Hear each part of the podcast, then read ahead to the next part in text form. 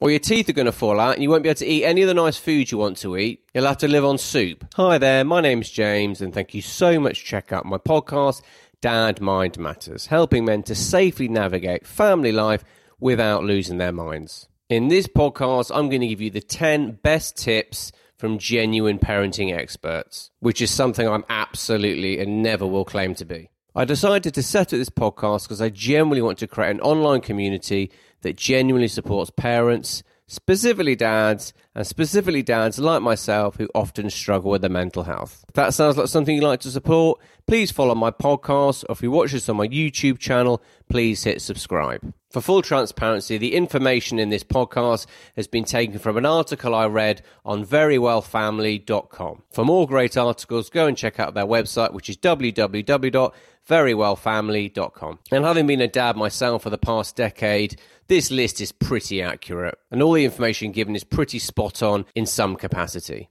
Parenting tip number one, which comes from Lori Freson, who's a licensed marriage therapist and family therapist. It's okay for your child to be mad at you. She basically talks about how it's more important to be a parent to your children as opposed to a friend to your children.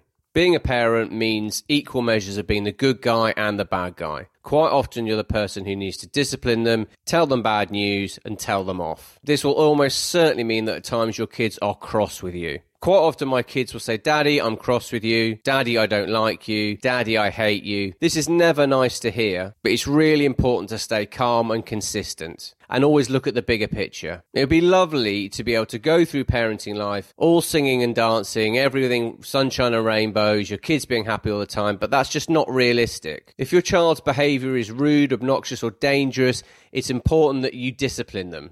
And that often means being the bad guy. There are going to be times in their adult life where they don't get their own way, and the sooner you can prepare them for that by providing the odd dose of reality, the better. Parenting tip number two comes from Dr. Gail Saltz. She's a psychiatrist, psychoanalyst, and best selling author. And her advice, which is pretty good advice for everyone, is treat your children with respect. If your kids are being horribly annoying or obnoxious, don't lower yourself to their level. If they're calling you names, don't call them names back. If they strike out and hit you, absolutely don't hit them back. Your kids are learning from you. They're constantly testing their boundaries to see how safe they are. Difficult as it is when your child says horrible things or lashes out at you, you need to stay calm and be the adult in the situation. If you have to resort to having a shouting match with them, then basically you've lost control. And as a parent, you can't lose control. When my kids have really pushed my buttons and I feel like I'm going to erupt, the thing I often do is just take myself out of the situation, put some physical distance between me and the child. If I'm on my own, if I'm the only adult in the house and that's not easy to do, sometimes just go into a different room. Or if they're following you, requesting another biscuit or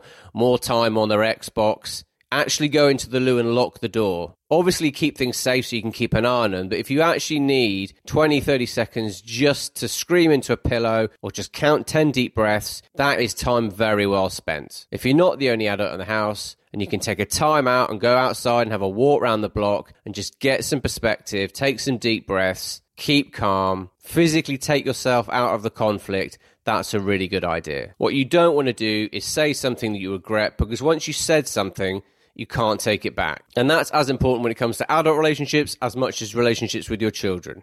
And parenting tip number three, which comes from Seth Meyers, who's a psychologist, always look at the big picture. If you have those moments when you have those days where your kids are just absolutely driving you mad or just the stress of the day is just sending you over the edge, just take a deep breath and remember that this time with your children is finite. There'll be a time when the roles will reverse and you want to spend more time with them than they do with you. And remember also, there'll be a time when your children are teenagers and then adults when they can come and go as they please, where they don't need your permission. Do your best to actually enjoy the time you have with your children when they're small and when they need you and when they want to spend time with you. There will be a last hug. There will be a last time they put their hand up to hold your hand as you cross the road. And I'm pretty sure when that happens, it'll be something you're really sad about. The relationship you're building with your children now is basically setting the tone for the relationship you'll have with them as teenagers and then adults. If they regard you as someone who's a bit of a bully, who's a bit cross, who's a bit reactionary, who's a bit shouty, who's a bit stressful, then sadly, when they're adults and they can actually choose how much time they get to spend with you, they might not want to spend any time with you. That said, if your relationship with them when they're young is one of you being calm and consistent and friendly and positive and fun and diplomatic, then that's a relationship that is of use to them as a teenager and an adult and something they probably want to keep in their life. And parenting tip number four comes from David Johnson, who's a licensed marriage and family therapist. And he says, give effective instructions. Quite often, you being cross with your children is a misunderstanding that they didn't know what it was you wanted them to do. Maybe that you didn't give them clear and concise instructions and gave them an idea of when you wanted these things to happen. He goes on to say if you have to tell your child the same thing repeatedly before they respond, then you're basically training them to ignore you. One major thing and very simple thing that I never really thought about make sure that if you want your child to do something, put their name at the start of the instruction. So instead of saying the instruction, then their name, say, so and so, I really want you to put your shoes on. So and so, put your shoes on because we're going to be late for school. Or so and so, I need you to turn off the television and get in the car so we can go to school. I always try and do it no more than three times, always using their name at the beginning. So and so, please turn off the television. So and so, if I have to ask you to turn off the television again, I'll do it myself. And the final warning so and so, I've warned you about this. I'm now turning off the television. You've given them three opportunities to do it themselves. Anything beyond that just gets farcical. And the more you have to do it, probably the weaker you are seeming to them. Parenting tip number five comes from Heidi Smith, the author of Detached Parenting 33 Ways to Keep Your Cool When Kids Melt Down. And her advice is use natural consequence. For example, when you advise your children they probably need to take their wellies to school because it's been raining, and they don't, and then they come home and say, My feet were really wet during playtime, or when your children complain they can never find anything in their room, explain that's why you ask them to keep tidying their room. Sometimes as a parent, it's just easier to do it yourself. But the problem is, if you do it yourself, then they don't get the lesson. If you give them pocket money and they're saving up for something, but they're always spending their pocket money on sweets or things they don't really need, but they want this toy or they want this thing, explain to them about look, it's about choosing what you spend your money on. Yes, you want some sweets straight away, or are you prepared to forfeit having sweets straight away and save your money until you get that thing you really want? This is going to be much more useful to your children. You're basically teaching them life skills, teach them about why it's important to be friendly and kind to their friends. Because if they're not friendly and kind, then they won't have any friends. You're basically creating the building blocks to show them you're preparing them for the world, preparing them to be successful adults. And parenting tip number six comes from Bonnie Harris, who's a parenting educator and director of connective parenting. And her advice is try and problem solve together.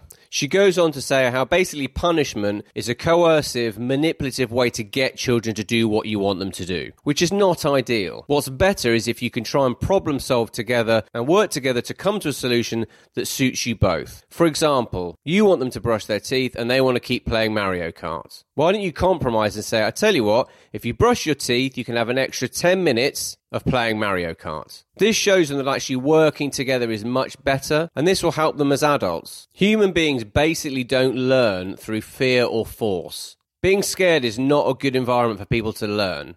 And if you just force people to do it, if anything, they're more likely to dig in and become more stubborn. For example, if your child's starving and you're just about to serve supper and you literally, and they're saying, come really hungry, can I have something? I want a bag of crisps. Instead of saying, no, you can't have a bag of crisps, tell them that you accept they're hungry, but supper is literally in 10 minutes time. And instead, if they're really hungry, they can have a piece of bread or a piece of fruit. You're not telling them they can't have food. You're just giving them a slightly healthier alternative. And parenting tip number seven comes from Tom Limbert, who's a parenting coach and the author of Dad's Playbook. And his advice is use discipline to teach, not punish. If you've spent any time watching content on YouTube, you've probably seen lots and lots of videos talk about, about how success isn't about having motivation. It's about being consistent and having discipline, consistently turning up. And in order to consistently turn up, go and do that run you don't want to do because it's raining, do that exercise, make those calls. You have to have discipline. Discipline is the first step. Being disciplined helps you to be consistent and being consistent helps you to become successful.